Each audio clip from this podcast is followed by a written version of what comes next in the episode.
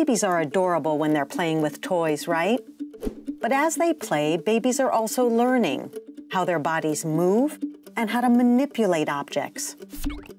Berkeley researchers took inspiration from what they call babies' motor babbling and programmed that kind of learning into a robot. Meet Vestri. Instead of giving this robot all kinds of measurements for every object and task it may encounter, the usual way they're programmed, researchers let Vestri play around with stuff, getting used to its own movements while learning the look, shape, and feel of the objects.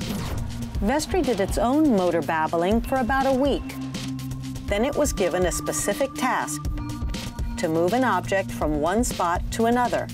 Relying solely on what it learned during playtime, it figures out what to do. It watches its own actions through its camera and then imagines what it should do next to get the best results.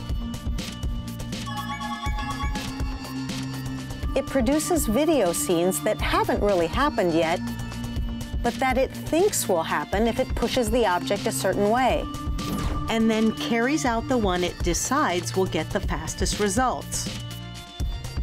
As it moves and imagines future scenes, it continually reconsiders what to do next.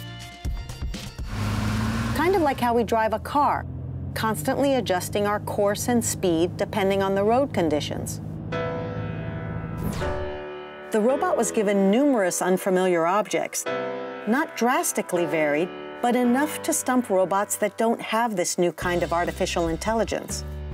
Vestri pushed the objects the right way about 90% of the time and was even able to maneuver them around obstacles.